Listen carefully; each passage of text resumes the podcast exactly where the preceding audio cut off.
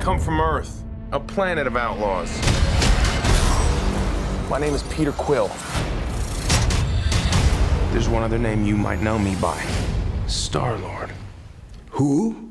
Star Lord, man. Legendary outlaw. Guys, forget it.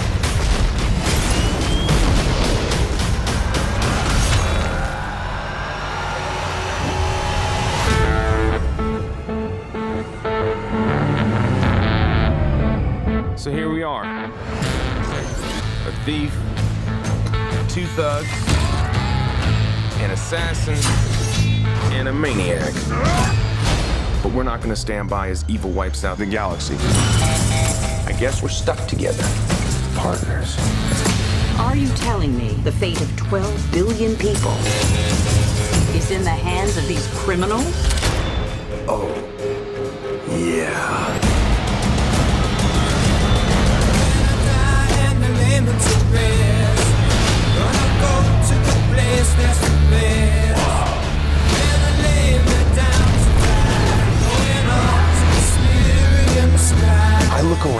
You know what I see? Losers. But life's giving us a chance. To do what? Something good, something bad, bit of both. Oh, what the hell? I don't got that long a lifespan anyway.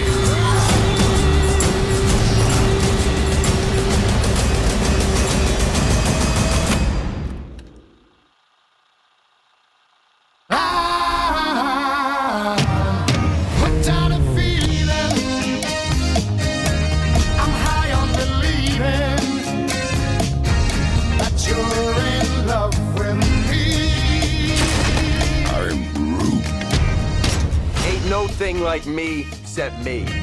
They call themselves the Guardians of the Galaxy. This might not be the best idea.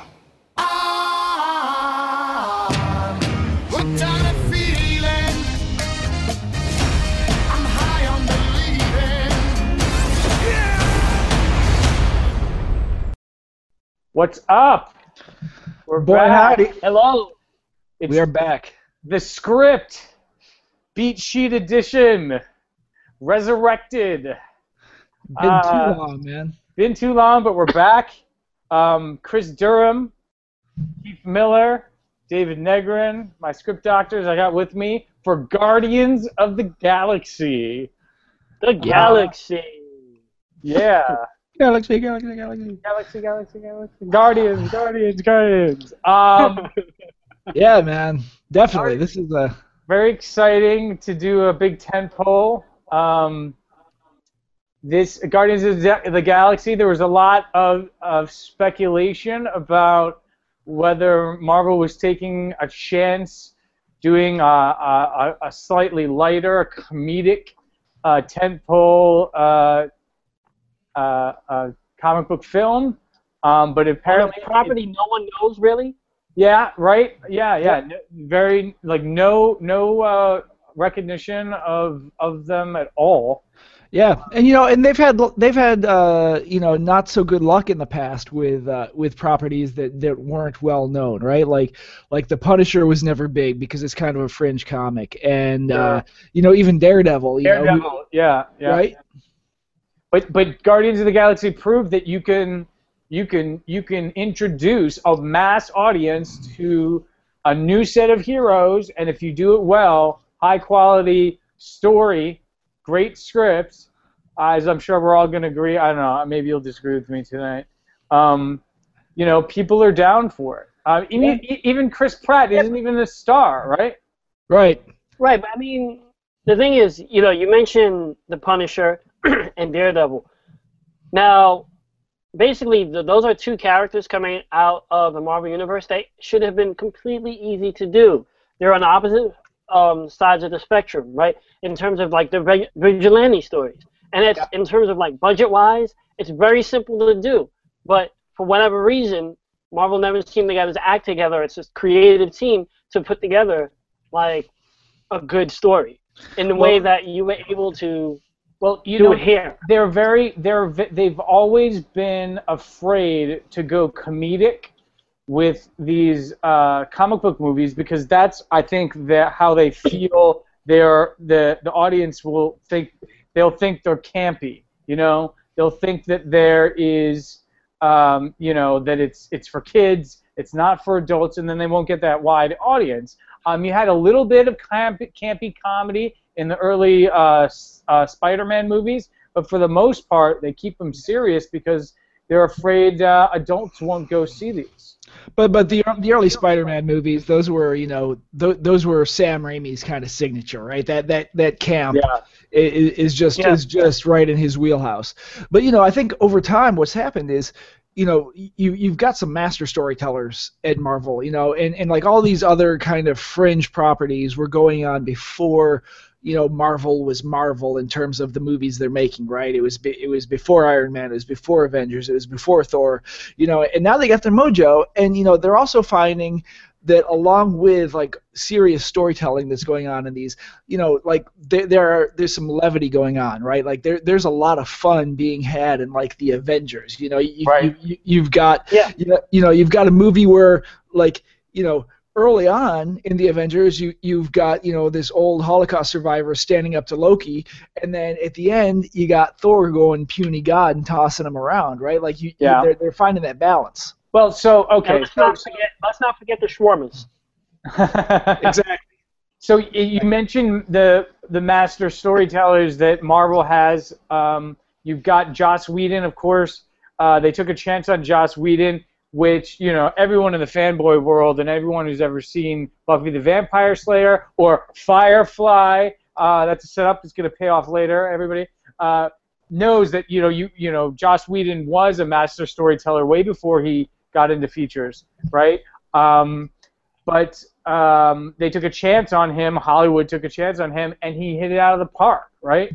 Because he was this writer, director, auteur. He was a fanboy. He did res- he did uh, justice to the fanboys and and to the mythology of Avengers, and he did um, uh, he he made a movie that was uh, uh, accessible to a wide audience, and you know, surprise, he wrote a story where all five of the characters had a, a, a role. They weren't just standing there. Every one of them had a story. There was multiple character arcs. Um, I mean, this is good writing. This is great writing. And I'll say that our uh, our master storyteller tonight for Guardians of the Galaxy, right, James Gunn, has done the same thing. Uh, not to the degree of the Avengers. I will say this movie was successful. It was fun. It's probably the best movie this summer. But and uh, it's starting to approach Avengers. But James Gunn took a, a lot of um, the the story pages out of uh, uh, out of Joss Whedon's uh, uh, playbook and succeeded at them. I wouldn't be surprised if Joss Whedon was in on some of this uh, uh, secretly. Oh, I'm sure. I mean, Oh, you know, absolutely. yeah, absolutely. Uh, Mar- Marvel, like like the whole Marvel Studios thing, like they, you know, it, it it's never just one guy, right? Like they they've got they've got a 50 year plan for these movies, and, and, and everybody's involved, right? Joss is involved because because he's worked his mojo, and you know everybody knows like. You know he's had a couple. You know he, he's he's maybe had a couple misses, but but nobody can doubt his uh, his ability to handle the mythic, right? Like that. And when you're talking about when you, when you're talking about uh, Buffy, that's mythic. You know, when you talk about like uh, Doctor Horrible, right? Dr. He created a mytho- Horrible, he created he created a mythology with it within a 40 minute web series, right? Yeah. Like he created his own mythology. Like he can handle the mythic, and and and, and that's where that mojo is. You know, and then you know you, you get these kind of you know these great directors, and you know they go in different directions with these guys, and, and they each are able to put their own character into it, and, and they're just Whereas, firing all in, as in comparison, you know, I watched Man of Steel again this week. You know, Yeah. Zack Snyder has never had uh, uh, uh, a, a an expertise in story. Okay, he's a uh, director's director. He's not a writer's director. You know, he focuses on the all the set pieces. Um, visual. every every time Zack Snyder has uh, attached to a story uh, to a property that didn't already have the story in place, um, he, in my opinion, ha- has tripped. Okay, if you talk about um, if you talk about uh, um, the Watchmen, okay, that was that was not in. That story was not in place like 300. 300, the graphic novel, became the movie. There was no problem there, right? So, but with with with um, with the Watchmen, there was an adaptation that was involved. It was a very hard adaptation because um, there was so much material, and in the end, I, I think you know Watchmen was a good movie, but it failed on a story level because he couldn't wrangle all the story elements. Um, and then um, you, you want to talk about a total failure, right? Uh, Zack Snyder's uh, what was the other comic book one he did? Um, Oh, Sucker Punch. Sucker Punch, right? So Sucker Punch was a total story failure. It was. Well, I was under, under the impression that Sucker Punch is really sort of like his own creation. I don't know if it was based on a comic book. No, it was based. It was based on a graphic novel. Based on a comic?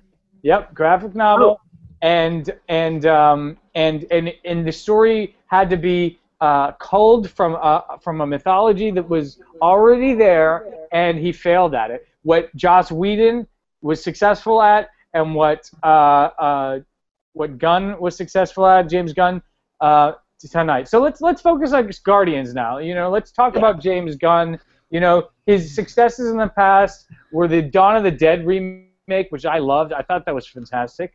Um, Yep. And he's known, um, you know, for a very successful cult movie called Slither. What do you guys Yep. think of that?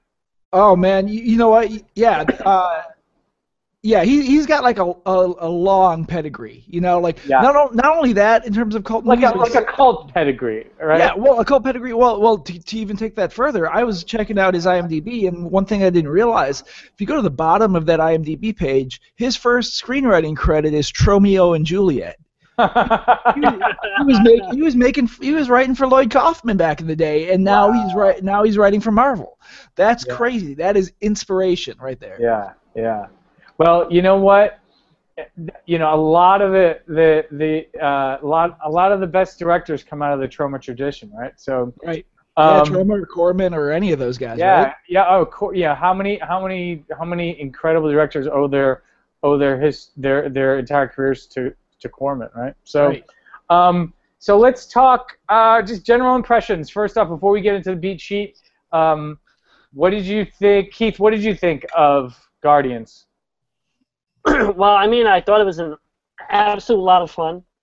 I really enjoyed it. Um, basically, when, when I was like looking at the beat sheet and trying to break down the story, like I just sort of put it all to the side and just realized it's kind of this what I'm starting to see in terms of uh, Marvel's theme or shtick is you have a group of characters that you either relate to or you find affable and it's not really so much important what's going on in the story, but as long as you're comfortable with these characters and you want them around, you're going to go for a good ride. And basically, that's what we got with Guardians of the Galaxy.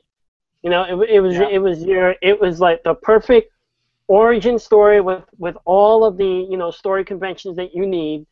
You know, with with the um, the idea of it being um, an analogy for the creation of a family, and you know, it's like this generation now is a family which you create, not what you were born in. And so, you know, with all of that in mind, I really enjoyed it. And you know, they had a talking raccoon that was just destroying stuff. So Talking raccoon blowing shit up. Exactly. Chris, uh, just first, you know, general impressions, uh, Guardians. Yeah, well, you know, first I gotta say, like, I'm impressed by the ambition and and and just the balls of this movie. Like, it's it, it it's magical to me. Like, this is, you know, I, I don't know if it's my favorite, but it's definitely like in, in my top three, like Marvel flicks, superhero flicks. You know, um, and I think you know one thing that they did that that's a departure from what they did with with Avengers. You know, Avengers they had to like put all these pieces in place, right? They put Thor, they put Cap, you know, they put all these characters in place before they brought them together uh, you know, with with uh, Guardians, you've got you know an ensemble piece that starts off as an ensemble piece. You introduce these characters, and, and you, you don't have to waste time uh, introducing these characters. And, and the, the the thing that was most uh, brilliant to me about it, and the thing I loved about it the most, was that you know in a normal superhero movie or a comic book movie, you have this like storytelling overhead of explaining or accounting for or adjusting for uh, you know the the idea that these superheroic characters exist in an ordinary world right? You got this guy who's set apart and then you got everybody else. And the thing i love about guardians is that you know you just start off in this world, right? Like you, you know you're you're in you're in this space you know world you're in the galaxy and you know you've got some people who have you know some kind of superpowers right? Like you got crazy guys like Thanos and and you've you've got Ronan and you got Infinity Stones. Uh, you know but you've also got people who are just badasses, you know, such as Gamora, uh, and, and Yeah. you know, you, you just go with it, you know, and, and from the beginning, you know, you're along for this interesting ride without without like they they spend a little bit of time on on you know on Star Lord's origin story, but it, it it's like very economical, right? Like this this is an origin story of a team, not an origin story of a bunch of individuals, and I I just love that. Yeah. You know, So- and from from there out, it's just a blast. I love this movie. Yeah. Okay. So so to me, you know, um, you know, I I'm I, I didn't know anything about Guardians. I haven't read the comic books. Um, all I'd heard was, you know, Marvel's taking a chance on sort of an action comedy tentpole, and that's what this is. To me, this was not the superhero genre that we're used to. This was an action comedy on steroids. This was like a sci-fi action comedy. You know, Absolutely. like Zombieland or something, but with a huge budget, you know. And um, I couldn't help. I'm a huge fan of Joss Whedon's Firefly, and I could not help um, but notice the uh, the way that they structured this film, um, and the the ship and the crew and the the the uh, basically the uh, the island of misfit toys. These uh, you know this this this posse of misfits uh, who come together to save the universe, and that is exactly you know the same format as Firefly was, and Firefly was also very comedic. That was Joss Whedon's uh, sci-fi western that uh, uh, only had uh, it was a limited run, like 19 episodes. It everyone has seen. Yeah, right, something like that. Yeah, yeah. 13 episodes, okay? And um, and if if if you look even deeper back into the Joss Whedon um, catalog, you'll see a movie called Alien Resurrection. Has anyone caught that? Has anyone seen Alien 4? Yeah, Sounds a little bit familiar. if you have, you will notice that it was written by a young, up and coming Joss Whedon, okay? And it features a crew of misfits led by Ron Perlman and uh, with a Winona Ryder, and there is uh, there is uh, the Ron Perlman plays very similar to the uh, to the Nathan Fillion character in Firefly, and very similar role to Chris Pratt in Guardians of the Galaxy. So it's this. I, am starting to see this misfit family sort of format. Um, way back in '97 with Resurrection, then with Firefly, and then uh, Joss Whedon's. I mean, it's his specialty. So I can't. I can't believe that he didn't have a role uh, in in putting this together with James Gunn. Um, Well, you know what? Even I mean, you know, let's give you know James Gunn the benefit of the doubt, right? Or just give him credit for the movie in which he wrote and and and directed. You Yes. know, Josh Whedon has He created. wrote it. I'm just saying it's the archetype. You know, it's no, no, right? No, absolutely. Josh Whedon created this wonderful template, right? I mean, you know, you mentioned Alien Resurrection. You've got Firefly. I mean, I personally view like Titan AE. If you, you're not familiar with it, that's the like um Seen it. animated movie. I Good think stuff. it's. I, I, That was, I think that was written by John August, actually. It was. Yeah. But um, I was a. We didn't have anything to do with it. No, no, no. I don't know if he had anything to do with it, but the but the the writer was was definitely John August. Yeah. Okay. Well, in any event, right? You have the template. You know, in terms of um, you know, this loose band of misfits that come together to sort of create a family. You know, you've got Buffy, followed by Angel, followed by um, what was the what was the latest Josh Whedon series? It only lasted two seasons. Josh Whedon is on So- Titan AE. Is he? Yes, he's, he's Yeah. credited after John August. Oh wow. You nailed it. You nailed it. So it Nice. has So, I mean, that- even okay. The Whedon stamp. The Whedon stamp. You, Bam! Good- if, you, good if, call. if you look at it, right, he created this template, and you, you know, I, I always view Tiny E as sort of like the precursor to Firefly.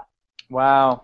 Yeah. If you if you look at it structurally, so I mean, you know, James Gunn had everything in which you you know to work with. It's there, use it. Amazing, amazing, and you know what? This is just more. This is more, um, uh, more of a credit to Marvel and uh, Feige or whatever you say the guy's name. Uh, Faggy. Faggy. Uh, the guys Feige. are in charge charge of um, uh, of Super Story over there, like putting their their trust in you know Whedonism. You know, Whedonism. Well, you know, I mean, I th- I think this, you know, like the the whole thing with with casts of characters with with ensembles, you know, forming a family, especially a bunch of misfits that come together for a goal. You know, I mean, like. Yeah, Joss has definitely done a lot for that, but you know, it- it's it's it's nothing new. I, th- I think it's just stressed, and I think it's actually probably something that that you know a statement could be made about the longing for family, you know, in, the, in, the, in the modern day, a- and and seeing Yeah, that and- play out on the screen, Right, right, right, right. Uh, touchstone. Right. Uh, you know, everybody has, uh, uh, you know, like it's just sort of, you know, America's like um, obsession with anti-heroes uh, is very similar to America's obsession with, you know, the surrogate family. You know. Yep. So I think it's I think it's very real. Um, let's talk. Um, let's talk beat sheet, guys.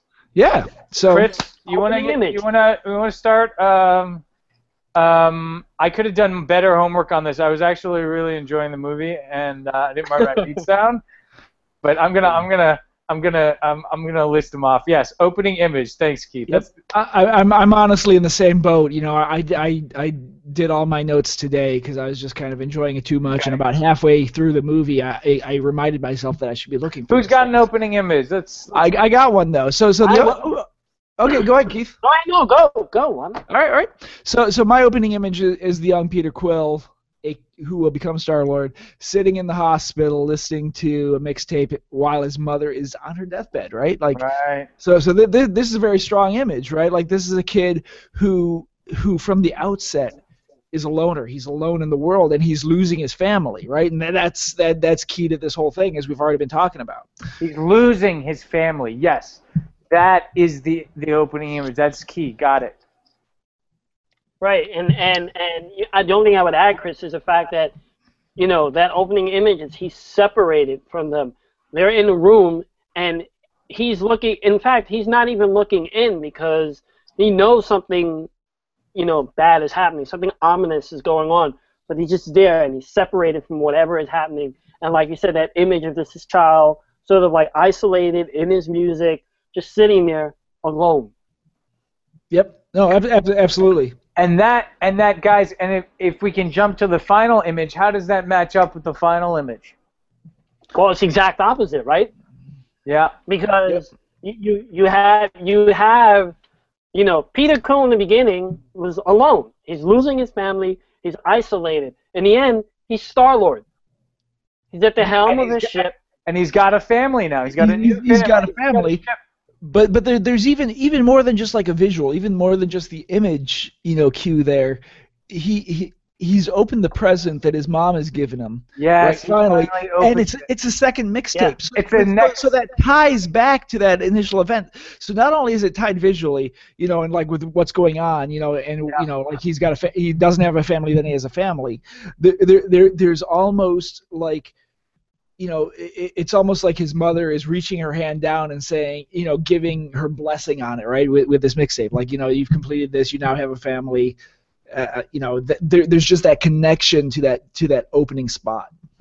Yeah, and, I'll- you know, it, it it speaks to the fact that you know he's never opened it until after this adventure and after he's found this surrogate family and all this time until he you know he you know uh, he never Quill never felt like he had the cha- the a reason to open it, but now he's starting to feel like he's got family around. He's got the courage to open it. Yeah, Yeah. Awesome. awesome. Anybody Real got a, a theme stated? That's always a tough one when you're looking back. Yeah, looking Ah. back, Keith, what you got? All right, here's the thing. I mean, for me, it was a little difficult. Um, and then, like, you know, it's just sort of like scrabbling my notes here. But the, the thing that kind of struck me was like the idea, like his mother was there, she was dying, and she reaches out her hand, and it's like, take my hand, take my hand, son, and and he can't do it, right? Uh-huh. And and you, you you know one of the things that I saw stated is like you, you kind of have to you have to reach out, you have to be open, and and Peter Quill, you know, young Peter at this point is not.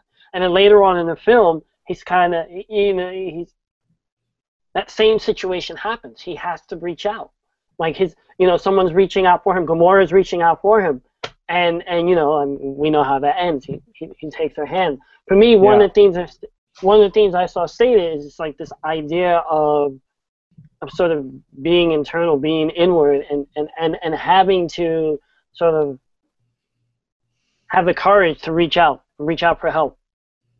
All of those characters, with the exception of Groot, had that problem. You know, from what I've noticed in the film, is that there are all these characters who are essentially alone and suffering in their own way. But the thing is, they dealt with it the way that they did. Sort of like you, you know, you, Rocket was uh, a brigand, right? You know, Yeah. he swore and he killed things. You know, Star Lord, you know, you, you know, he hid behind his sort of like uh, Star Lord persona, like you know, I bed women, which you know, that one line in the film was like, well, thankfully they don't have what was it like um an ivy lighting or look like a Jackson Pollock. Um, Yeah, yeah, yeah, right, right, that was right. hilarious. Okay. don't have a black light in here. That was like Yeah. one of the closest to an R-rated joke for the whole movies. You know, People um, brought kids to this movie, right over their heads. no, hopefully, hopefully that went over yeah, the kids, right? Yeah. Drax, well, you know, Drax lost his family. Ronan killed him right before his eyes. Yeah. So all of these characters are sort of like inward. Yeah, And- and so I, I think yeah, the arc, all these characters experience a similar arc, right? Where they where they decide to trust, and they decide to become part of a family again. Except Groot. Groot is like the one, you know, uh, solid solid character all the way throughout who knows Right. who he is. And but it- he, actually but he can't express anything except for I am Groot, right? That was uh, just so I don't uh, forget it. One of my favorite reveals um, was, it, you know, story wise, was that uh, Rocket actually could understand Groot. Yeah, it, it's like R2D2 and C3PO, right? Yeah. exactly. The whole time you think I am I am Groot is literally all he's saying, but then his best bud actually can understand him and starts translating him, and then all of a sudden you're like, this Groot is this like much more complex character, and then when he saves the day in the end, it was wonderful. Ah, I just Yeah, it's an amazing character. it. You know, and, and, and, and to go back to the, the whole thing about like the you know the individual versus the family, right? And that again, this plays into the theme stated, right? We're, we're, we're you know, yeah, you Keith, you said you know Drax lost his family. Gamora has you know obvious uh, difficulties with her father and her sister, right? She's kind of and, and it, you know even at one point he's not really her father. Thanos Right, is not really her father, and that's revealed. And, and even even Rocket, right? Rocket is genetically engineered. He, he doesn't even know what he is. He won't he won't admit that he's a raccoon, right? Like like he, he doesn't have a family. He's, a He's, got, he's not even an alien who has people. He's he's an experiment. Right. So yeah. So this, that's that's kind of reinforced, right? And, and that, that none of these people have anybody else except for Rocket, So- who so has a tree. let's jump ahead to the beat for the setup, okay? One of the great things about this movie and why it succeeds on a story level is because the setup doesn't just set up the plot of the movie, it sets up the origin of the characters and it gives mm-hmm. them all like story objectives to complete before the end of the movie, okay? And much like Avengers, Avengers they each have separate story objectives that have to be achieved by the end of the film and they do. Um, so uh, what's what, what what's contained in the setup, Chris? What what's our setup? So, so you know, the, the thing about the setup here, and the, the great thing about it is like this is a lot of exposition, and this is a good example of good exposition, right? Every everybody, you know, downplays exposition because it's usually, you know, like if it's handled poorly, it's crap. But but in this case, this is all like exposition because it's all introducing and setting up these characters, like you just said, and setting up their goals and setting up their backstories. Yeah, the, And so, and, the and the, exposition is well dramatized, you know, because Exactly. you introduce each of these characters in a in their own set piece where we get to know them, and then we also get the information, right? So what and it reinforces the theme, like right. So so uh, you it introduces Yondu, right? This character that's played by uh, Henry Portrait of a Serial Killer, right? Michael Rooker, who plays yeah, uh, man. Yondu, right? Like so. Um, so you know he's set up as like a surrogate father, a, a horrible surrogate father, but still a kind of a surrogate father figure for Star Lord, right? Like he's the one who picked him up on Earth, and they've been running around the galaxy, you know, uh, you know, kind of as partners in crime, right? But it's a rocky relationship. and Right. it's- Yeah, it's he's like a solid. really poor, uh, you know, bad stepfather, but he kind of likes him, you know. Yeah, exactly. Cool uncle or something like that. And you introduce Gamora, right? And Gamora, ha, you know, has this sister that you can already sense there's some kind of tension, right? Right. And- She's like a red. She's like a green-skinned step stepchild, right? A And- and And I, I just got to say, uh, Karen Gillan, who plays Nebula, right? Like, even hot in, like, fractal blue makeup, Oh yeah. right? Oh yeah. Um, Yeah, Yeah. That, her character was, you know, uh, didn't get enough screen time. I think there was a lot more there. Yeah, Uh, no, there there was, you know, and and you, you know, so so the, so those are the, the the main two things, right? Like they during the setup portion, they and really the Star, and, and the Star Lord origin, right? the Star Lord origin, the the you know the the as is situation really has to do with with Star Lord and, and you know his kind of surrogate family, and and Gamora and what turns out to be her surrogate family. Um, you know, and, and then that it transitions right and, before. and then also the setup of the plot with the uh, MacGuffin, the uh, the rabbit's foot, the uh, Bellerophon, Infinity Stone. yeah. the Ma- Maltese Falcon, uh, the uh, Lost Ark. Uh, Well, what is- or or as I what is as it I- called? The the, the Infinity Stone. The Infinity Or, Stone. uh, or, or as I as I- as I heard one podcaster say when when commenting on this, the the glowy blue thing that every Marvel movie seems to have. yeah. All right. So and so there's the MacGuffin. Everybody wants it. And who who has it? Ronan Ronan has it. play. Oh no no no! I'm sorry. Ronan Oh, doesn't. Ronan- Star Lord Ronan has. it, like- Star Lord has it. Ro- Ronan wants it. Right. Ronan, by the way, played by Lee, Lee Pace, who is on fire these days. Yeah, absolutely. Yeah. Great performance. Ronan is a really great bad guy. Maybe we'll talk about him. Let's talk about him now. I mean, Ronan is both the um, both the physical uh, uh, antagonist and the cerebral antagonist. He's you know he's uh, the Empire. He's he's the he's the stormtrooper and, and the Darth Vader you know, rolled into one. But, but I mean, can we can we talk about how he's introduced? Yeah. He's bathing in the blood of his enemies. What better way to introduce a zealot? Gotta yeah, I gotta love that. Well, what do we know? What do we know about Ronan? We don't get a lot of backstory on him. We just get him. We know he's a badass because he stands up to Thanos. He stands up to Thanos, who is basically, uh, you know, as far as we know, is like, you know, like uh, some kind of space, He's a tight. Yeah, a space tight- god, right? Yeah. Yeah, they call him a He's like titan. a demigod. Right. And Ronan doesn't mind talking shit to him Right. and disobeying him eventually. Well, well, well, well, no, well, to be fair, he started talking shit after he got the Infinity Stone. Right. Okay, that's true. He's a little deferential in the beginning. So what's Ronan's uh, mythology? So he he is a he is a political extremist, right? Like he is. So there's this whole he he's a Kree, right? Like there or, or no he. So there's this whole Kree Skrull thing going on in Right. Marvel, like from back in the day, and, and I guess he is a political extremist slash terrorist uh, kind of character who is on the fringe of like outside a peace agreement and the, the, there there's there is a little bit of a of a political setup there, much less than like say Star Wars Episode One, Yeah. just enough to let you know that this is a bad guy. right. Um, and and he's pretty he's pretty heavy, and um, he's he, he he looks like a badass. He's got this like, you know, blue sort of pharaoh thing going, and he's got a staff, and uh, it gets even you know the staff is.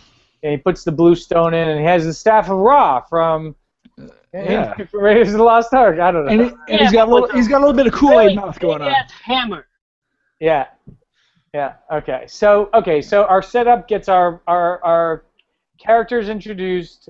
Um, Gamora's a redheaded stepchild. Star Lord is a um, is a uh, he has no no parents. He's a he's a what do you call that? Uh, An orphan? he's an orphan, and and and um, uh, Rocket is uh also kind of an orphan, but a badass. You know. he- But but Rocket's Rocket's not really there in the setup yet, right? Like No, Yeah. Ro- Rocket kind of gets transitioned during the catalyst, I think, right? Like Okay. they, they transition him in. So what is guys? Uh, Keith, do you have a catalyst for us? Um, for me, I think the the, the catalyst, the, the thing that kind of sets everything in motion, is when um, Peter Star Lord steals the Infinity Stone, and Yeah. then and then and then takes on um, Ronan's guy. Um, what was this? What was the character's name? Oh, I can't remember. Um, they, they never say it, I don't think. Um, I had it up on Wikipedia a while ago. I, I can't remember what his name is, but It's Yeah, not that dude. important. What's more important? What's what's more important is that Star Lord comes upon the the orb, whatever, right? As part of a Infinity Stone. right, right, and so is that our catalyst, Chris? Is that what you had? I I, I, I, I kind of disagree with that. I, I Okay. think the Okay. catalyst. I think the catalyst, the thing without w- without which the rest of the movie does not exist, and the thing that really kind of brings them together and, and causes you know the rest of this to happen, is Gamora's attempt to steal uh, the orb, uh, while uh, Star Lord is trying to to sell it. Right, like that. That's that's kind of the thing that brings them all together at that point.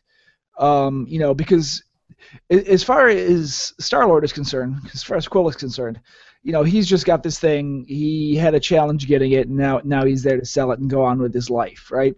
But but then he meets Gamora, who's after it, and at the same time he meets Rocket, who who is a bounty hunter and finds him and, and, and wants to bag him, right? Well, So it's- let, let's make this more simpler. What is the A story of this movie? Okay, what is the mission that these guys start off on? What is Uh, Star Lord's mission? Sell the Infinity Stone. Just get get it to uh, Or the orb at this point. yeah, it's an Yeah, orb. get the orb to the fence. Gamora has some contact, right? Who can sell it, right? Uh, yeah, that's re- that's revealed a little later on. Like, um, he's get, Quill has the contact that he's going to sell it to, right? Like, there's this thing that's going on with Yondu, where where you know they're supposed to be in on it together, or he wants him to surrender it, and instead, uh, Quill is going to this planet Xandar uh, to sell it to to this All guy right, who so it's a fairly simple A story. Quill is a, uh, uh, you know, he's he's a guy. He's he's a thief, or he's a he's a uh, like a Han Solo who who traffics in in in uh, in contraband, and he's trying to sell it. That's all. That's it. And then he's called upon to be more of a hero as the right he goes finds he finds out that he's got more than he bargained for right? And Right. and it's it's it's it's this scene. It's it's this scene where he is kicked out of the uh, the broker's pawn shop. He is assaulted by Gamora. He is tried to be bagged by by uh, Rocket and and Groot where he finds out that this is more than what he bargained for. Right that that I think that's really the catalyst. So then, Uh, when does so so the the break into two then is going to be?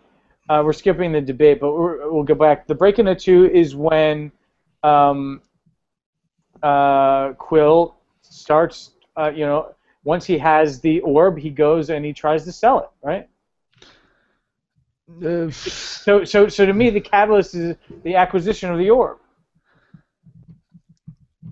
I guess. I mean,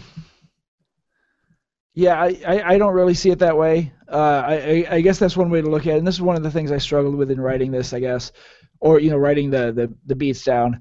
Uh, you know, to me, like this is a long first act. Um, and, Yeah. and and I think the I think the break to two happens much later. I think because I think the debate part is really the question of whether these people can work together as a team, and that whole Right, thing takes, takes whole- There is the teaming up scenario. right, and that whole thing takes place in this prison, right? Yeah. Yeah. Right. And so, How do they get to the prison?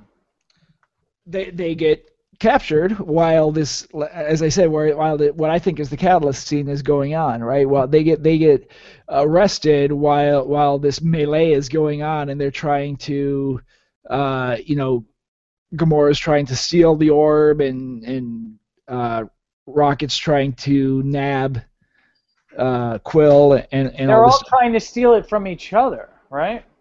Well, no, because Rocket doesn't care about the orb. He doesn't know what the orb is. He he just wants Quill, right? He's You a want bounty. Quill, right, right, right. Okay, so I mean, this is exactly you know in a romantic comedy where the two meet. You call that a meet cute, right? This is like a meet cute for our posse, right? Where they're all trying to get at each other.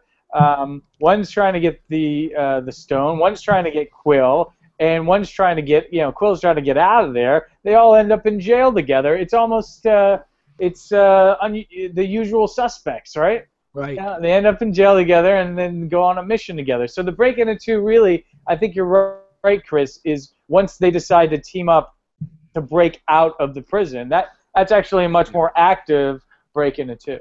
Exactly, and that, that's the, a decision. You know, the the the hallmark for the break to two is always like a decision that is made. And if you think about you know the protagonist in this case as being the team, it's this team decision to, Yeah. to and break out. You know. And so our debate is this whole business of the different uh, of our of our heroes meeting up and kicking each other's asses, and dealing with the bad guys. Um, uh, and the break into two is finally we're team, but only for a limited time. Only Limited engagement. Limited engagement, right? Fantastic. Right, right, and and also during this debate section, it's not only are they going to team up and break out. It's you know what are we going to do when we break up, team up and break out, right? Is it's we're going to get the orb, and what are we going to do with the orb, and and also what are we going to do with Gamora? Because at this point in the story, we meet our fifth guardian, uh, Drax, who is just awesome. Yeah. Nothing Tell me why. What you like about Drax? He's the most literal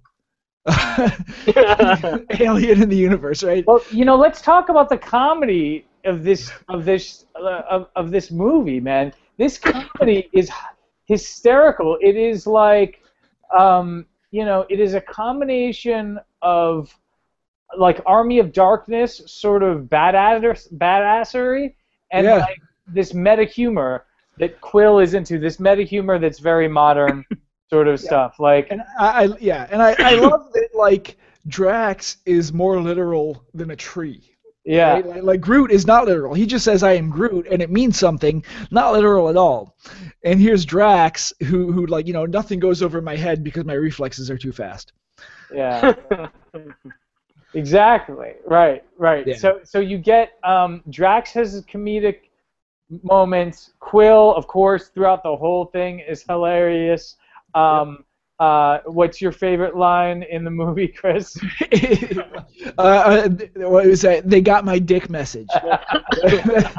That's the best. But but like there's this whole like fun and things and games thing, right? And like again, like the, the I'm I'm sorry, not fun and games, but the uh like like you know there's there's this stuff that goes on you know that that are trailer moments, right? Like like Yeah. you you've got Set John C. Reilly, you know, processing them into the prison and taking away uh, Quill's headphones and all the fun that comes out of that and then you've got you know you've got even tension building there too in the midst of all this thing that's kind of fun you know the introduce introduction of, of rocket is fun because he's just weird but like then you've also got this tension building because you you introduce drax and drax wants to kill gamora because she, because she works for uh, because she works for Ronan, and Ronan killed Drax's family, and and she, you know she has to now convince him that that you know she's uh, you know betraying Ronan. Which, by the way, this is my one my single disappointment with this movie is that the reveal that she's betraying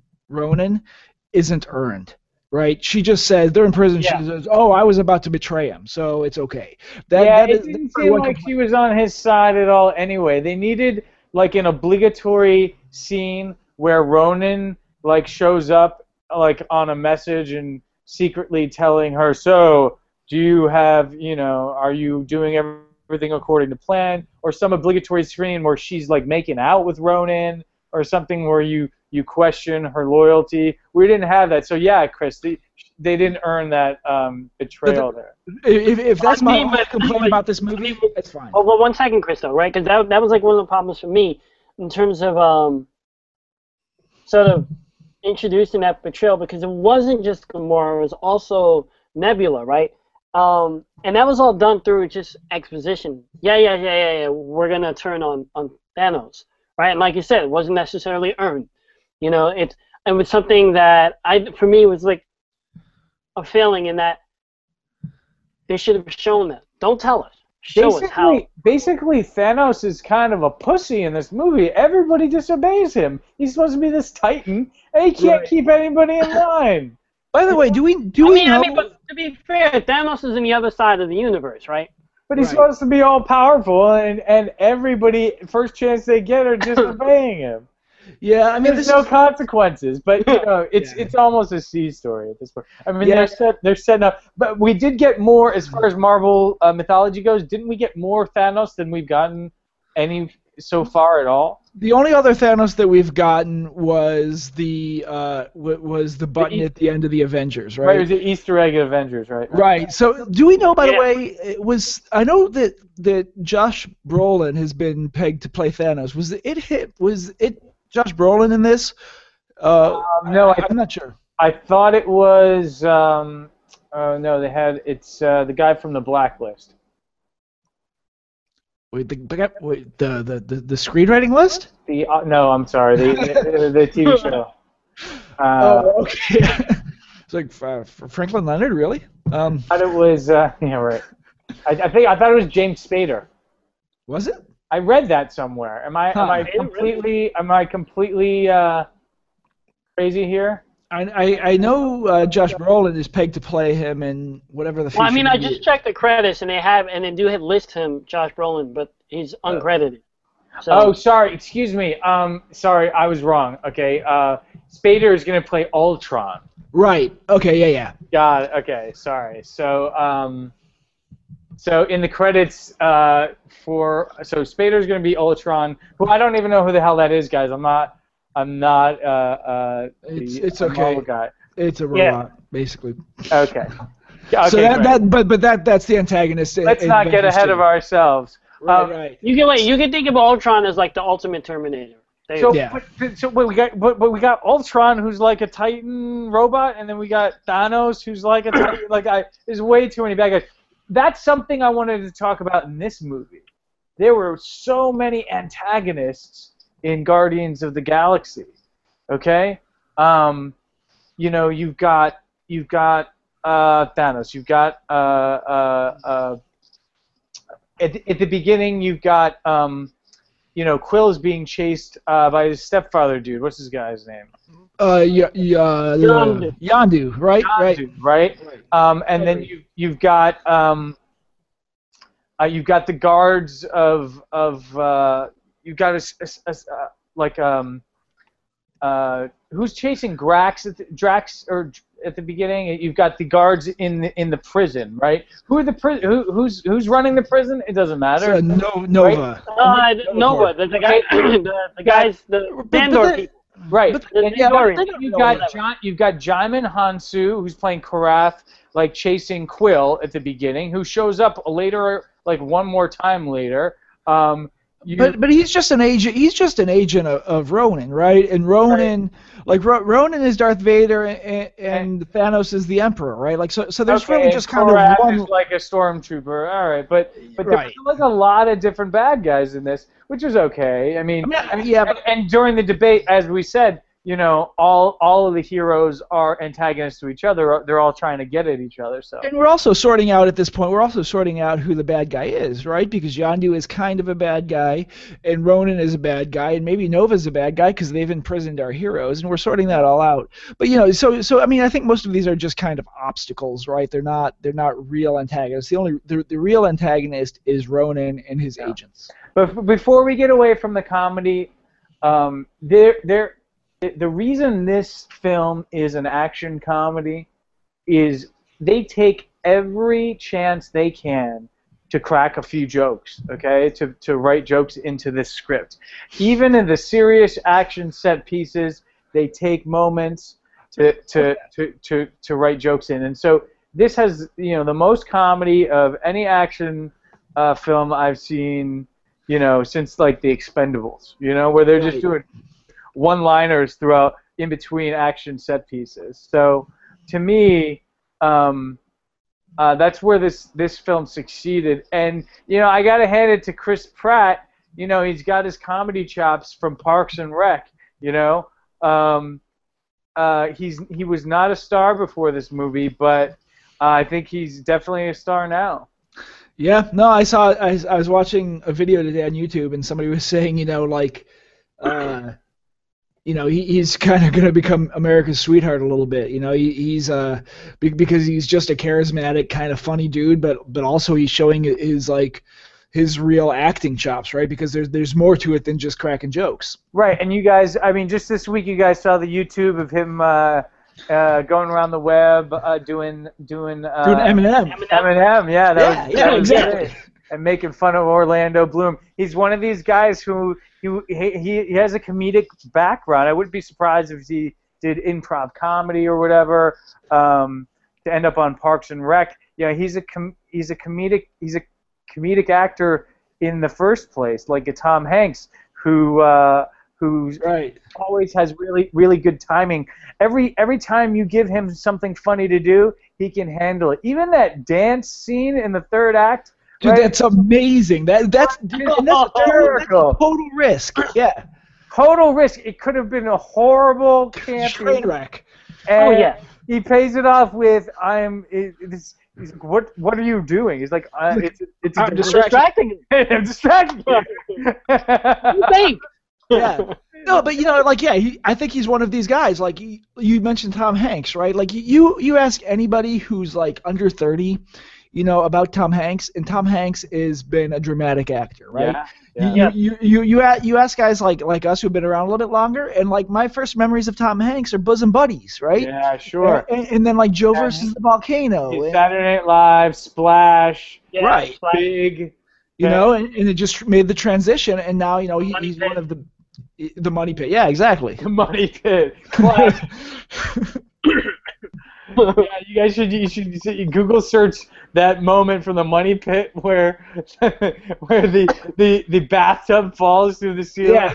and Tom Hanks just starts laughing. He has this incredible laugh, like unbelievable. And it's the, it's the same thing with Robin Williams, right? Like you think Right. World According to Garp, it, you know, is is kind of a transition point for him because before then it was like Mork from Mork, right? And, and, and it was other stuff, and then he he plays you know Garp, which is like this comedic role. You know, I mean, like it's it's a funny movie. It's got some like really funny shit in it, but at the same time, it's a, an incredible dramatic role. Right, and then eventually he gets to uh, he gets to uh, Goodwill Hunting and Right. Dead Awesome. Poet Society. oh, it's uh, phenomenal, right? Yeah. right. Yeah. So, um, so okay, fun and games. Let's quickly some of your favorite set pieces from the fun and games, guys. Wait, wait, before we get to fun and games, B story. Okay.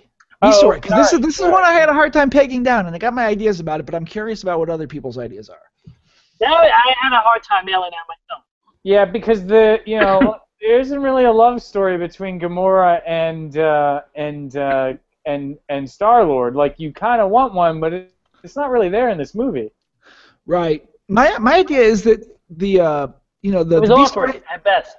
Yeah, at best, yeah. My idea about the B story is that it's it's a little thin. It's not like your love story, like the you know the way we think about a, a, a B story. You know, it's a B story in the sense of like a, TV alternate story which plays into the theme, right? Like, Yeah. and, and I think it's also the the B story plays into uh into the larger Marvel universe as it's playing out in film, and it What has to, it it has to do again it has to do with family, but it has to do with Gamora and Nebula and Thanos and that whole family thing. Because in the end it comes back and, and there's a reflection of what's going on in terms of the whole family thing. There's a there's because there's now a schism in that family at the end when you have Gamora versus Nebula. You get that whole fight going on you know uh you know and you know towards the climax when they're on the ship and heading down to Xandar I, I yeah, think you know, but again it's kind I- of I thin see what you're saying. That's more of a C story, in my opinion, though. That that is a a, a, a plot point that does play in later. To me, the strongest thing is what you, is it's actually close to what you said. it's the family itself. You know, it's these, you know, the romance, the bromance between all of these characters. They hate each other in the beginning, and then they, they there are several moments, comedic moments throughout, um, uh, introduced right when they when they break into two and they become a team, where they're making fun of each other, where they're getting to know each other. Um, it's very much like a two-hander, like action comedy, like Lethal Weapon, where they're getting to know each other and Yeah. um, the romance, you know, Lethal Weapon is yeah, uh, because there's a real buddy element. Exactly. Yeah. Yeah, and, and, and nowhere is this better um, displayed as like you know towards the end, and we're getting ahead of our. I'm getting ahead of myself, but you know, like in the end, this is even reflected with Drax when he's talking about you know. You know, this tree man is my friend, and and this rodent is my friend, and Star Lord is my friend, and he even says, and this green whore, Which and then she stops him, and then like 30 seconds later, he blows away her sister for like she's like, "You don't fuck with my friends," you know, and like that's that's beautiful. That's great writing, you know. where did where did Gamora become a, a whore? By the way, I it's, be- he's just got this hang up that like because she's Thanos' daughter, and uh, or, or that she that she was a, a because she was an agent of Ronan and Ronan. connected to Ronan. Yeah. But but actually, that's That- kind of a little bit of a that- dialogue disappointment because he, because Drax is literal, right? Huh? Yes, and and so and so to me that that goes back to my uh, my Firefly called and once its concept back uh, theory because Right, right, with Jayne, with Jayne and Inara. Inara is a is, is yeah. the literal like courtesan on Firefly. Right, and, and Mal always calls her a whore. Right, and right, and Jayne's they're always giving her trouble, and Gamora actually is the female on the ship, and it's you know to me I was like oh, it's like maybe they had a subplot where Gamora her name is Gamora that's you know of Sodom and Gomorrah right Right, yeah. so maybe I- she has a history of being you know Yeah. an homosexual being I don't know if that's part of the mythology that they left out and then the Not sure. joke made it in but um By the way, speaking of not Gamora, she's not sexualized in this story No. at all. no, and, and and and and you know credit for that, right? Like, because it's too easy At to all. do it. And, And, and, I think that was the purpose. Uh, yeah, and to give some credit, like let's let's talk for just a second about uh, Zoe Saldana Mhm. because like not only is she a solid actor, but like she is kind of like this this go-to for these like awesome sci-fi chicks, right? Because you got you, you got her in Avatar, you've got her in Star Trek, now you, now you've got her in Guardians, right? Yeah, like, you know she's on. doing it. She, she she said that she prefers doing these roles because in sci-fi the female roles actually get, you know, get get play. They get dialogue. They get page count as opposed to you know um, you know placeholder roles for female actresses in in your regular action movies, right? But nonetheless, this this movie does not pass the Bechdel test. Uh, you'll be. Uh, I'll agree with you. I'll agree with you there. if they if they added well She's just Actually, another no, member. She's just another badass member of the team. actually you know what maybe maybe it does because because it does have her sister and they do talk about something other than a man they they don't talk about a man actually Okay. so, so maybe it kind of does Uh, they do. You're right. They talk about the betrayal of their father. So there is like a, it, and there's more than one. And I, Yeah. the fact that, that they do not fall prey, uh, it's not part of the Bechdel test, but, but the fact that they choose not to set up a Gamora, uh, Star Lord uh, romance is Right. credit, is credit. Um, yeah like Star Lord tries that's just part of him right like he's a rogue he, Because he's a player. he's gonna He- try he- but it just doesn't work out He he he's the slut, right? He's he Quill Quill Right. is the whore, right? Jackson Pollock that was so funny to me because when I was thinking about Firefly versus uh, versus uh, um, uh, uh, Guardians of the Galaxy, like you know, uh, uh, Mal Nathan Fillion has has like total respect for Serenity, whereas you know Star Lord does has no respect for his ship. right He's like he's like having sex all over it. Or, like or spanking it all over the ship. So it's a bit of a it's a different character there. But um, not caring. all right. So now uh, quickly because uh, you guys were going too long already. Fun and games. favorite set pieces.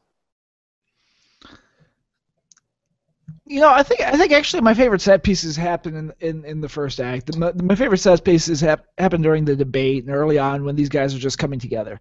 But there's a lot of stuff that happens in you know in Act Two. Uh, you know, the meeting of the collector, right? Like there's this big action set piece where where a drunken Drax like just phones Ronan and says, you know, come at me, bro. Yeah, yeah, yeah, yeah. You know, like that's that's amazing to me. That that was a lot of fun. you know? Keith, do you have any some fun and games for us? I mean, it's you know battle, you know, flying all over the, you know. Uh, I mean,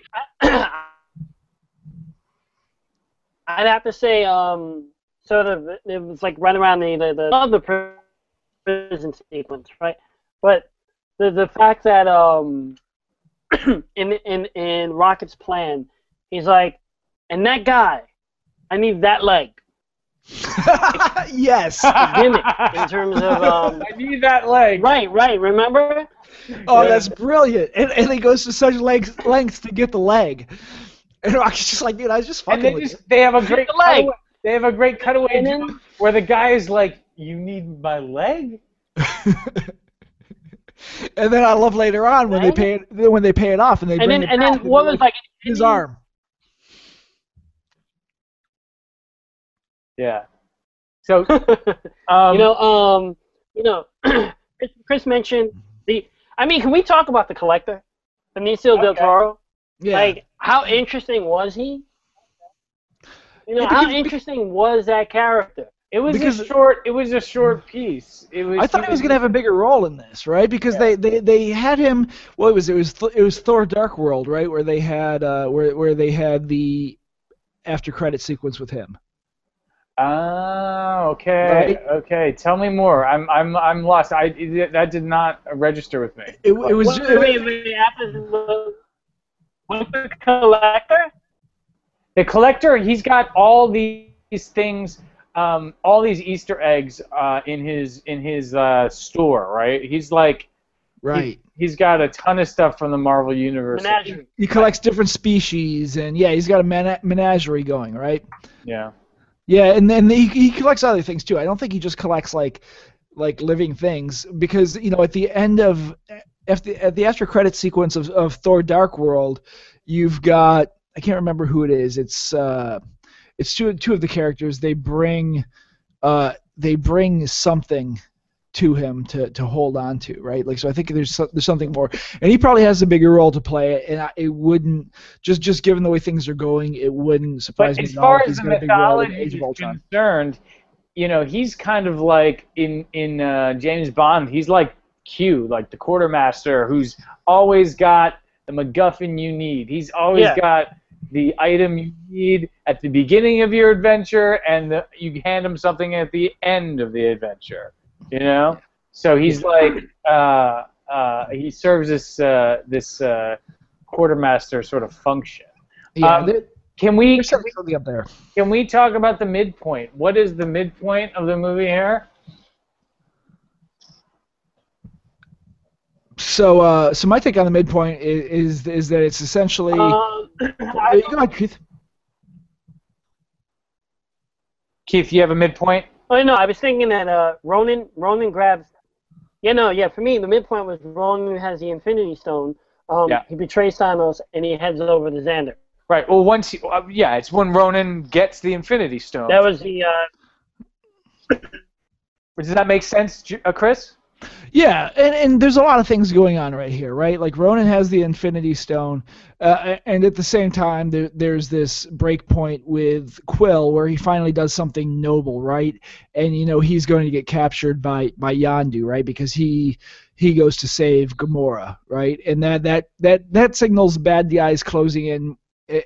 At, the same time, right? Because he actually even calls a quote unquote bad guy, right? Like Yondu to come get him, right? Like so so all this thing happens at once, right? Like Drax dies, kinda, um, until That was a total. By the way, that was a total like uh, Chronicles of Riddick moment where he like calls up the uh, bounty hunters to come save him, and then they they save him from the bigger bad guys. Yep. There was another. Yes. There's another Chronicles of Riddick uh, uh, yeah. th- thing in here, uh, uh, reference in here, because Ronan looks a ton like the Necromongers from Chronicles of Riddick, right? Yeah, there's a little bit of that. Yeah. his ship even has this like slatted design, a lot like. The, By the way, I loved his ship. I loved Yeah, his the ship. ship There was like this great. twisted-looking bird kind of thing. Yeah. Yeah, but it had some of the uh, architectural similarities to the Necromonger ships, and uh, and even even the way uh, he puts the Infinity Stone um, uh, in into his hammer is a lot like the uh, Grand Marshal in in Chronicles. But I won't belabor that point. So, so Um, yeah, I, I think I think you're right. I, I think because because that's you know again midpoint is always when the story changes, right? Yeah. And and the dynamic changes once uh, Ronan has the stone, right? Like that's just Right. So a story was let's sell the stone. Midpoint story escalates. We've lost the stone, and now the worst guy in the universe who could have it. We didn't know it was just stone. A, a story was let's sell the orb. Uh, midpoint is now the bad dude has stolen the orb, and it turns out to be one of the most powerful things in the freaking galaxy. right so now, now- we got to get it back. We got to get it back. Okay. And um, that's when, as you said, the B story crosses again, right? The B story crosses at the midpoint. The B story is when, if if the B story is truly the family, right? This this surrogate family coming together, and and and uh, and Star Lord decides to actually risk himself Right. for Gamora. Now the family is starting to come together. It's it's it's coming together, but it's also physically split, right? Yes. Because because because you Rocket, want- yeah. And are. I think we've lost David. Or, I'm sorry, I think we've lost Keith. By the way. Yeah, let's I'm see if we can get him back. Yeah. I'll work on that. So so um, keep going. You had on your theory. So so yeah, so like the, the again, the, this is where uh, that B story, that family story crosses, right? Because um, because you know, not only has is Quill made a transformation and accepted, you know, that that you know he's willing to make a sacrifice or take a deep chance uh, saving Gamora. At the same time, you know, they're separated from from Rocket, from uh, Groot, and from Drax, who now have to make a decision that they're going to try to rescue these guys and keep the family together, right? So so there there's definitely a lot going on there, and there, there there's a hit there um, with with the family. So Yeah, that's that's another mark of the midpoint is that the team gets separated, right? You know, Obi Wan separates from from Luke at the midpoint in Star Wars. Like you you uh, you want to you want to sep- that that that helps create more escalating antagonism in the second half of the second act when bad guys close in. Yep, and an important an important note here, and you know, we're- because I, I, like to try to point this stuff out because we're not, we're, you know, we're not doing this just to, to analyze the movie. We're doing this, you know, as a screenwriting exercise too. That's right. And an important note here is that chronologically, this happens about two thirds of the way through the movie, right? So the midpoint is really about two thirds of the way through the movie, because it's it's really Is that midpoint. right? Because Yeah. is that because we have a long first act and a long debate? It's because we have a long first act, but but it, it it's also because like there's more time taken with the things that happen earlier in the script. So in terms of time, it happens longer longer through the movie, but in terms of stuff that happens, in terms of events, it's probably just about right. You know what I mean? Because Yeah. after this, things start to happen. Like dominoes start falling a lot faster. quicker. The the the third act is really tight, actually. Um, you're Well, not yeah. you're not getting a Man of Steel third act that goes on forever. Which yeah, And, and, and, you know, like just let me say, like in terms of comparing this to Man of Steel, like one of the most pleasant things or like gratifying things to me about this was that they destroyed a city without turning it into destruction porn, right? Right, like, like right, Ma- right. Man of Steel destroyed a city, and they took like 40 minutes doing it. Like here, it's like 30 seconds of screen time. Yeah, yeah. I mean, uh, let's get there. Let's just get to the third act. Um, so, Yep. bad guys close in. Have you got anything? Yeah, I mean, th- this is, uh, you know, uh, like Rocket and Groot trying to save uh, Quill and Gamora. Uh, you've got Ronan deciding that he's, you know, going after Nova Corps. Right, Right. Like he, he's heading to Xandar. Like all this bad stuff is happening. Uh, Right. So Yondu- Xandar. Now we're now we're getting to uh, a bigger plot, right? Because Ronan now he's trying to take over this planet, Right. Right, and and, and he's and, And he wants to destroy the against planet. Thanos. He wants to he wants to go the full Alderaan on the planet.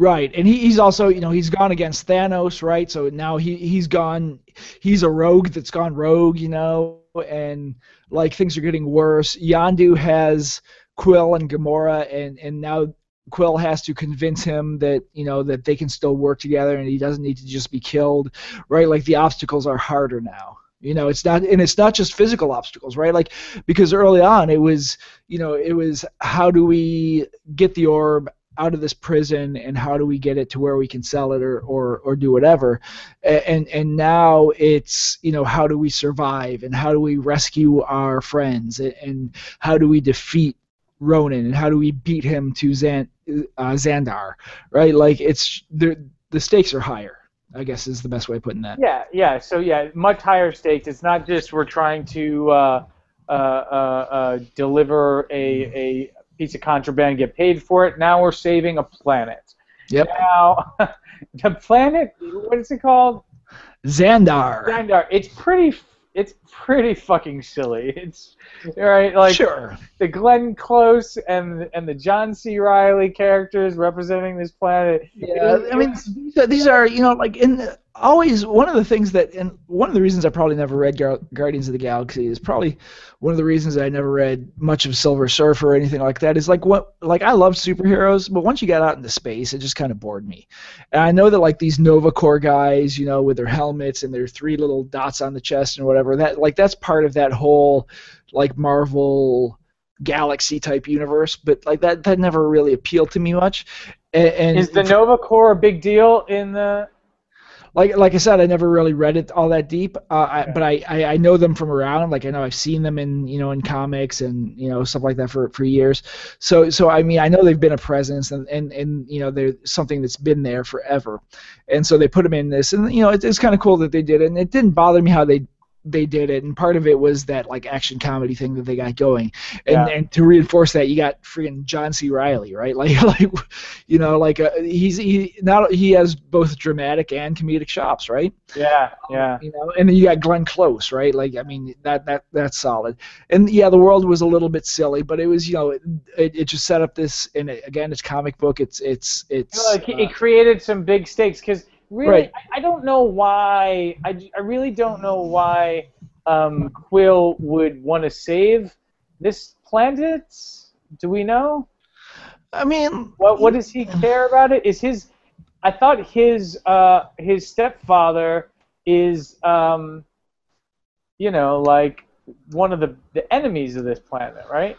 He's the Yeah, but there, yeah, but there's a truce. But like you know, the thing the thing about you know Quill is like in the end he's a hero, right? Like, and a hero doesn't let billions of people die, right? Like even though he's a ro- like at the end Han Solo didn't let people die, right? Han Solo came back and saved the galaxy, even though he his last name is Solo, right? Like, you know, I know, and that's his arc. I get it. Um, yeah. So, all right. So, Bad Guys Close In is filled with what? Keith, you back? Uh, can you hear me? Yeah, man, you're good. Good. Uh, I'm- I'm- what I'm- What do you have for Bad Guys Close In? Um, all right, so I think for me, because that actually Chris and I spoke a little bit earlier um, before the podcast. It seems like all of it kind of is like in- intermingled. You know, um, ba- back uh, all is lost, Dark Night of the Soul, and then Breaking in Three. Um, for me, it seems uh, uh, I mean, I think that you know that Chris, the, the the low point is pretty well understood, right? Right. I mean, you know, and if you go back to like, you know, uh, it, the, the the the touch of death, right, or the the scent of death, right? Like Groot Right. Whiff dies or kind of dies, right? Like the, you know, the, the the the the low point is definitely the loss of Groot, and you know, like, and also like they they have kind of succeeded, but also kind of failed because they infiltrated Ronan's ship, but Ronan made it to Xandar, right? And and you know they all made it alive except for Groot because of Groot's sacrifice. And yeah, that, I mean that that's a pretty solid low point. The third act, the third act for me is just this, you know, full-on Star Wars, uh, like like dogfight scenario, right? Yeah, and, and so like, and this is where it gets muddy, right? Because once you come out of the like, the the bad guys closing in, like this whole all is lost, like like in the end of the third act, like it, it's just like the, the the end of the second act and the beginning of the third act all kind of bleed together, and you got things like it, I think it's structurally sound, Which is you- fine. Yeah, it's just it's just na- it's naturally flowing. Yeah, yeah. Yeah, it's it's great, and like you got this thing, like Keith was just saying, you know, we before we were chatting before the podcast, and like I feel like the you know what you would consider the Dark Night of the Soul, Break into Three, and the finale all kind of happen in the same scene, right? Like which is this scene like that you were talking about earlier with the dancing and the in the you know the, the the hands joining to hold the Infinity Stone, and like this all happens in one kind of long scene that, that that's really cool, but you know it's not really separate. the, um, the sort of the Nova ship nets by Ronan's like Yeah, that's a great set piece. Remind, remind the the Nova Net. Yeah. Um, that that that uh, reminded me of the Last Starfighter, the Frontier, and the Last Starfighter. Oh man, I love the last Ah, Starfighter. Yes, totally. Yeah. Oh my god. good call. Wow, I don't know. I can't believe I didn't think of that. I love that movie, man. Yeah. Yeah, Uh, I think everybody does. Yeah. so maybe we need to go back a little further to get to the low point then, because Groot's death is kind of a third act thing. I don't know that that's a low point. I think um, maybe it's uh, there's an earlier whiff of death. Um, Well, there's like Drax gets killed by Ronan, or kind of killed, but then Groot brings him back, right? Like so that's that like that doesn't even count. Like he gets defeated, but then like Groot brings him back like 30 seconds later. Right. right. low, a low point for me, and now mind you, where my memory is a little wonky, is the the part in the film where so like the question of are these all is this group of misfits, these this group of anti-heroes, folks who are not used to fitting in anywhere, like are they going to fit in with each other? And there's that moment where they decided we can't work together. There you go. That's a Right? good point. What what what causes But, the but, but where does that happen? That's I mean that's the thing. Like I, I remember it happening, but my is it right around the time when Drax is like, I'm out. He goes off to the bar. Yeah, but that's Um, like, that's halfway through the movie. But like that's like ear- that's you know that's earlier before like that, are- that's that's midpoint stuff. You know, and th- this is you know again this is where like this this all gets muddy. And like the thing is, you know, and again you screenwriters out there take note. You know, Yeah, like it's starting- this is not be all end all, right? Like this is muddy in terms of what you think of in the second the second half of the second act has more antagonism, but the character stuff starts to drop a little bit, right? And this is the hardest part of screenwriting is the second half of the second act. But but it's but it's all sound, right? Like it's all structurally sound. Like it all fits together. It, it comes in a logical order, and it all pays off. Right? Yeah. I mean, I'm I mean I'm fine I'm fine I'm fine with you know I was okay with it because you know I'm entertained by the comedy. Like there's so much comedy keeping me going. Um, it uh, so uh, oh oh you get you get um, so in the third act you get like the multiple storming the castle thing, right? Where you get um, uh, you get the arrow set piece, right? Uh, finally, the you get the arrow oh yeah, that was how the arrow works, right? After he's been threatening. Uh, Because what's- he's just menacing people with it the whole time, and then you see how deadly it is. Right, yeah, I, I read online that his character um, in the comic book is really just an archer who's like a badass, like with a bow, and he's like younger, and they and he has like a magic arrow that can hit more than one thing. But they turn this into some weird, like, you know, like. Uh, Because we've already got a super bad archer in the uh, in the Marvel universe on, Yeah. on film, right? I know, I know. Um, so then we I, we also had uh, what I felt like we had like the Star Wars dogfight set piece in the third act, and we had like this Pearl Harbor sort of set piece where they just start bombing the planet, and everybody's running around. yeah. So Pearl Harbor, Independence Day, kind of. yeah, yeah, I like that. Right, Independence Day, right? Same kind of uh, multi third act. You know, in an action, this yeah, the third act for this is not uh, isn't all comedy. It's more action, right? That's where the action comedy reverts back to the action side. It's in the third But there- act. There's still plenty of comedy and heart in it. I mean, like like we said before, man, that dance scene, like Right. him, him just like that's like. Like that's so ballsy to put in there because like it, it so could have been bad, but it paid off so well. Right, but you got the dance scene in because you know you, you had so much tension sort of building up to that scene, and you know you so the ship is down, Ronan is there, he's got the staff, he's got the Infinity Stone, it's over its curtains, it's wrapped all his tension, and you got to figure out some way to break it, right? Yep. Because it is that you know sort of veering off in that action um, comedy realm and then you've got Rocket in the background, sort of. You don't know what he's, you don't know exactly what he's building, but you know he's building something, and you know it's going to be deadly, and you know that like you know Star Lord needs to to buy him some time. And, and you, yep, and Yeah, you've no. earned it, right? Like you, you've you've earned the whole thing because you've seen Rocket building stuff on the fly, and that works. And and you you've earned like through through hearing having him listening to music and being just kind of a you know like just a wacko. You know, like you you you buy that uh, that Star Lord is doing this dance. You're like, it's not coming out. It's not entirely out of left field. You know. Yeah, what was the moment where where Rocket starts to get down on himself, where he's like, I don't, I'm not even like a raccoon. I was just like. Yeah, that's Yeah. all part of the bad guys. I think. Yeah, to Like, me, yeah. that's I think that's that's a, a low point area. Um, it's a little bit. It is kind of what Keith was talking about earlier, where they start to doubt themselves and stuff. Right. But uh, yeah, so Rocket's got the weapon, and Star Lord's got the dance. Um, Gamora has the final fight um, against Nebula, right? Right, who cuts off her own hand? Who's like kind of like a bitchy eye robot, you know? Um, so yeah, it's, but she turns out to be pretty badass. Um, and um, y- that's your third act. The, the the moment with Groot saving them, that's third act. That's not necessarily low point. I think it, the low point must happen earlier.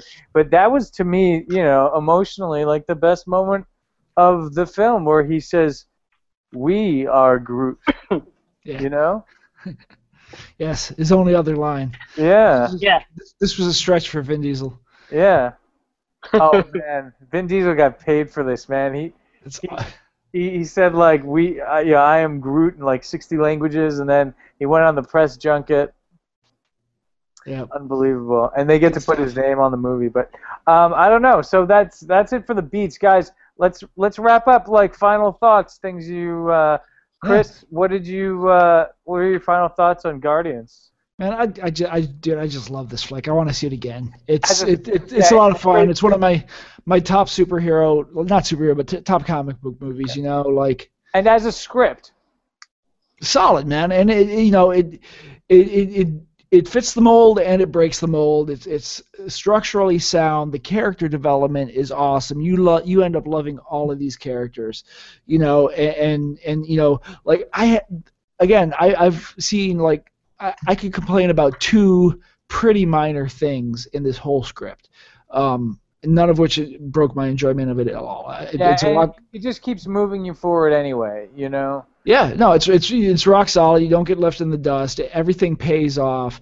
I Uh, felt that way a lot about uh, Thor: Dark World, where there was definitely some plot problems, but it kept moving forward so fast, and there was enough character development between Loki and Thor that I was fine with it. Yeah. Yeah, no, and it, it compare. I think it compares favorably to to Avengers, right? Like Avengers had had a different thing going, but as far as like this team building thing that just kept moving forward, it was great. This was a lot less like the plot. I think was a lot less complicated. You didn't get bogged down in a bunch of crap. Uh, you know, th- th- th- it's still fun, but like this is just really, really, you know, like it, it's just solid storytelling. awesome, Keith. As a script, uh, what was your your final take on Guardians? Okay, I mean, you know, I'm gonna excuse me, I'm gonna echo Chris. I thought it was, um, you know, very well structured. What they were doing, what James Gunn was doing, was you're expanding and building on this world, right? Because, you know, thus far the Marvel Universe has been either Earth, Midgard, or like, yeah, that's it. We haven't had we've had um, allusions to Thanos in outer space. Here, this this script, this movie brought it out. It brought it out to the universe. Right. Mar- the Marvel Galaxy like right, right, right. The template right, right. for what we're gonna get used to for the next 10, 15 years, and it did it in a way that, um, you know, like we, we mentioned, you have like these disparate characters. They're all rebels. They all have sort of like their assignments, things in which they need to accomplish during this film, and Well, You what know, are they- they, are there other are there other properties in the in the in the Marvel universe that take place in the Marvel Galaxy that are not uh, superheroes on Earth? Yeah, Silver Surfer. Silver Surfer, but we don't. Um, right, we don't know what they're going to do with the Fantastic Four, right? Because that Right. was their opportunity to be galactic, but they chose not to, right? They just kind of kept it They kept it on Earth, right? Right. right. So I mean, with Ga- with um, Guardians of the Galaxy, it, it opens up. You know, I'll take a, a step back and I'll go back, uh, continue on like how I feel about this, right? Um, in uh, 2008, right, the I guess preparing us for the movie, they reissued Guardians of the Galaxy, right? And um, the the way the book was, pretty pretty much the graphic novel pretty much um, gives us what we have now in terms of the movie itself, what it was, what it would actually end up being, and you know the comic integrates by like the second graphic novel Iron Man and starts to integrate you know more of sort of like the Terran influence. You get a little bit more um, information regarding Star Lord, which was which we didn't even talk about, right? Which is that the fact that you know he was actually abducted and he was meant to go to his father. No, no spoilers. No spoilers. We, we don't. No we, spoilers. wanna- Well, they, no, they allude, they I allude to it. I don't want to know where. Keith. I don't know want. I don't want to know about Star Lord's father. I know there's a whole thing there. I started reading something on the internet. Well, I mean, you know, I'm, I wasn't even going to go into that, but I'm saying they set that up for us, though, Okay. Yeah, they allude to it. Yeah, for for right? sure. You, you know, you know, like I mean, I don't even know. So to be fair, I can't even give give out um, spoilers. But I would say that you know we mentioned dur- during the conversation, you know, of course we talk Whedon, right? And then we mentioned a couple of films, um, Alien Resurrection and The Last Starfighter. It had a really good feel to it, sort of like the classic '80s science fiction movie. It wasn't hard science fiction. It was, you know, sort of like pleasant science fiction, if that even exists. I don't know. I'm, The space opera. yeah, yeah, space opera, right? Yeah. Um, it was, it, it- you know, for everything that it had going on, the movie you, you had heart, right? And you only get that heart because you realize the characters, you know, had this arc where they realized that you know what we needed, to, you, know, these they they realized together and separately that you know what sometimes you got to reach out. And I'm, you know, I just want to, and let me close on that moment. Like that is again is, you know, uh, credit to James Gunn, but it, it it is out of the Joss Whedon playbook. You know, he's he's got a famous quote that says, you know, uh, they ask him how you know he gets his fans to be so uh, dedicated to to Joss's stories, and he says, I don't write characters that you like. I write characters that you love.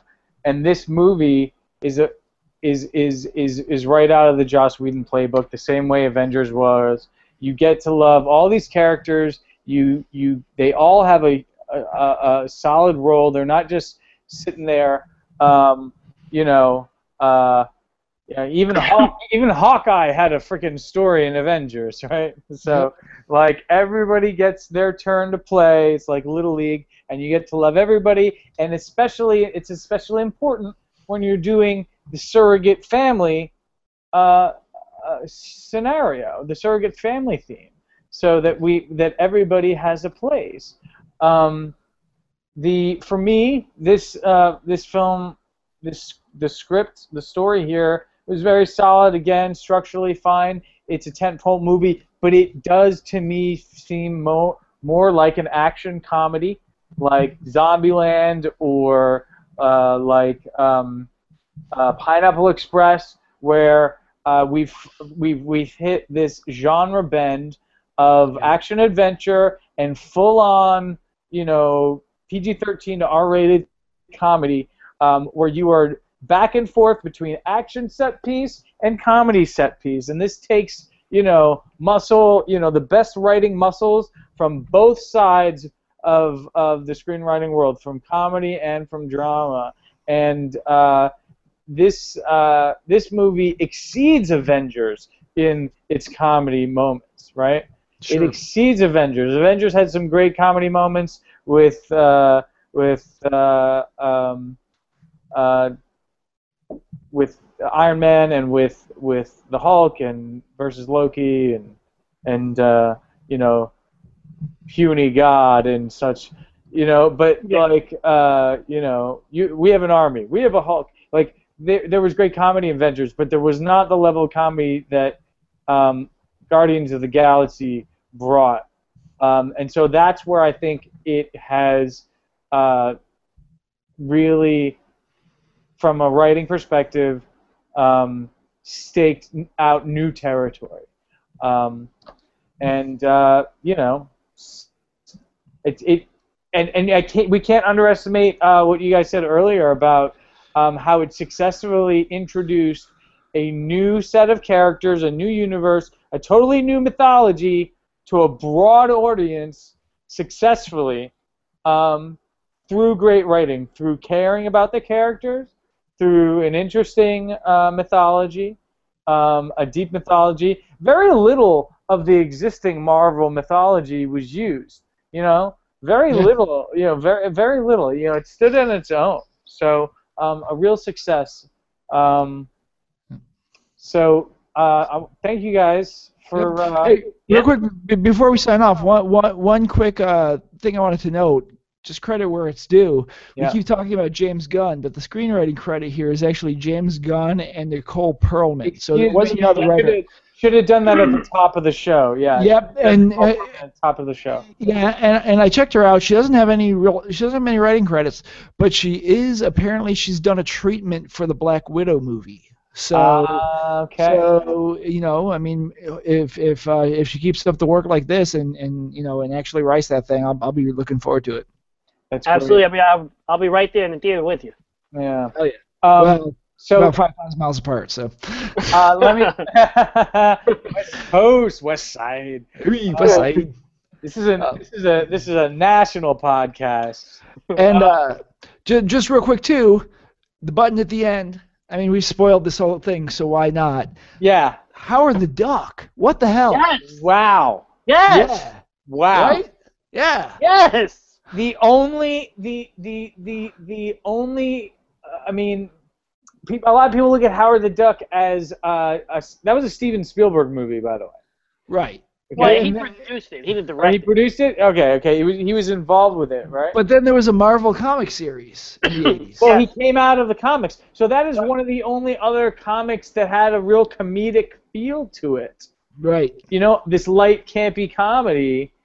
That so I think maybe that was the connection. Do you have any idea where the Howard the Duck connection came from, guys? No, I- but I mean, I'll say this much though, right? I saw it and I'm like, Howard the Duck, what? Like before you're like, awesome. It's like, wait a minute, that makes sense.